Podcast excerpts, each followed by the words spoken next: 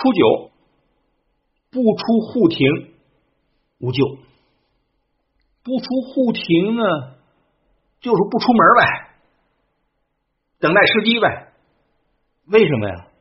为什么这不出去无咎，没有什么过错？因为是初九，第一爻，事业刚刚起步，你的社会级别很低，你的能力很低，哎，这三个角度都可以的。你从事事业的啊发展阶段上说，你从你的社会地位上来说，你从你个人的能力修养角度说，这都是可以的。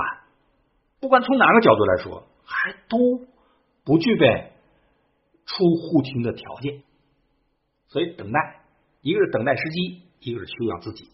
这跟那个第一卦乾卦乾隆很像，很接近。第一爻都是这样。所以第一爻啊，无论是做什么，他的功绩也不会太大，他的过错也不会太严重，刚刚起步。所以这个第一爻你要不出户庭，那那没什么错误。你要往好了解释呢，是说你这个人是啊，既了解自己的能力，也了解客观的啊社会的情况。就古人说，知道小象解释，就是这叫知通色也。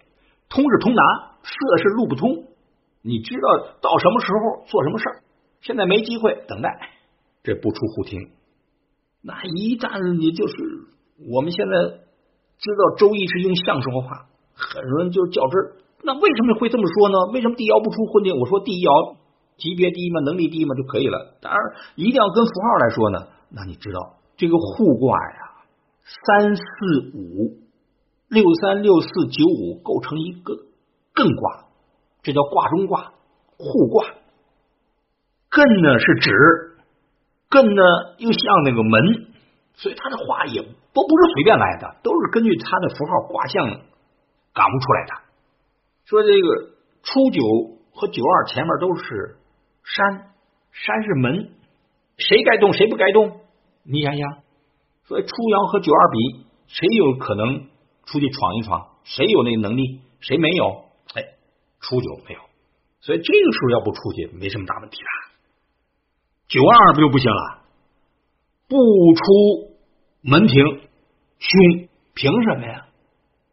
初九不出门就不犯错误，九二要不出去就是凶。你要读明白了，不得了的。这就是经济学当中说的机会成本。没有机会没办法，有机会。你没把握机会，你就是损失。我读那个德国宗教学者马克思韦伯的《宗教伦理与资本主义精神》，他说宗教那种节约呀、自律呀、勤奋呢，因为那个改革的新教的教育呢，是以劳动作为自我救赎。回报上帝的最好的方式，那我很感动的。他那里边说有这个计算方式，你不是说今天？他举个例子，他说你今天如果有机会去挣一百美元，你没去挣，你这个账本怎么记账？在我的观念当中，就是说，如果我没去挣，我这账本就不用加也不用减了。我没挣吗？我也没消费吗？所以不加不减。人家不是，人说你有机会，你却没把握这机会，那就在你的账本要减去一百美元。他这个会计制度跟我们的会计制度不一样啊，咱们这是求得平和，账要平，他的账本完全就是一种可能性。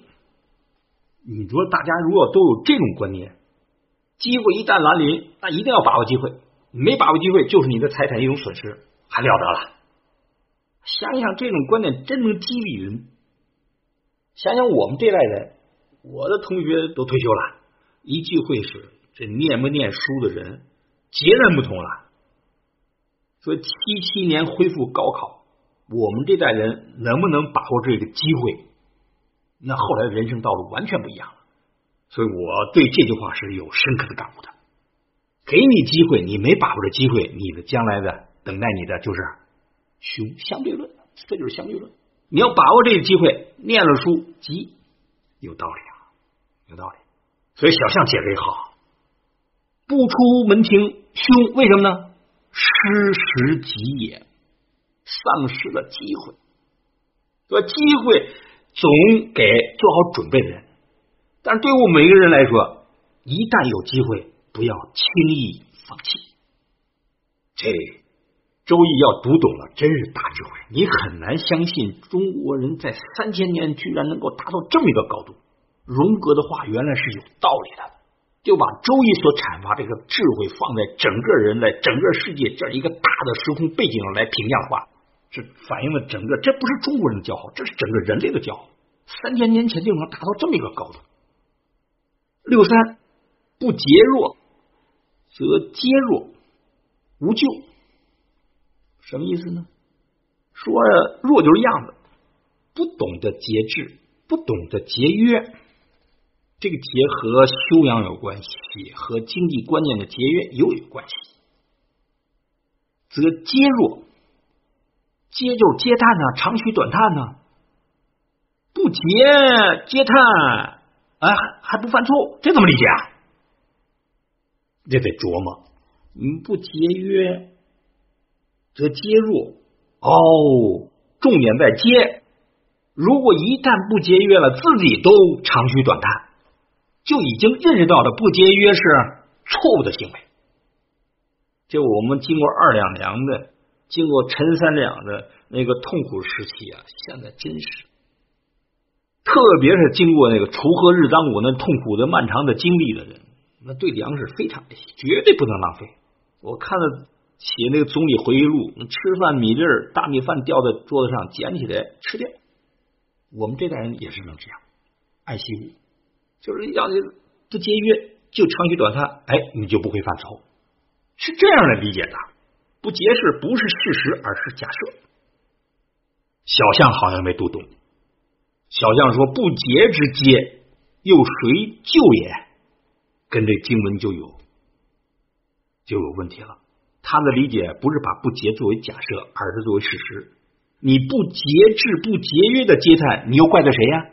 你这种嗟叹全是你自己不节约造成的啊！方向也对，也是啊，提倡应该节制节约，方向对，但是和人家原来表达的意思还是多少有点距离。人说，假如不节约就长吁短叹，就是一点都不能浪费。哎，你要有这样一种观念，就不会犯错误。周易把它看到这种节，看到了一种美德呀。现在来看，这就更重要了。在这个十三亿、十四亿，啊这个这个这个这九百六十万平方公里，实在无法承担这样一个负荷了。而且人口还在在增加，人们说要到十五亿、十六亿才可能拐头向下。我们明知道现在老龄化社会的到来，青年人负担太重啊。有人提倡应该放开，应该允许生二胎，但你要从全局来考虑。从大的长远的方向来看，我们宁可承担一段老龄社会的痛苦期，也绝对不能近期放开二胎。啊，一放开还了得？那就不是十五亿、十六亿了。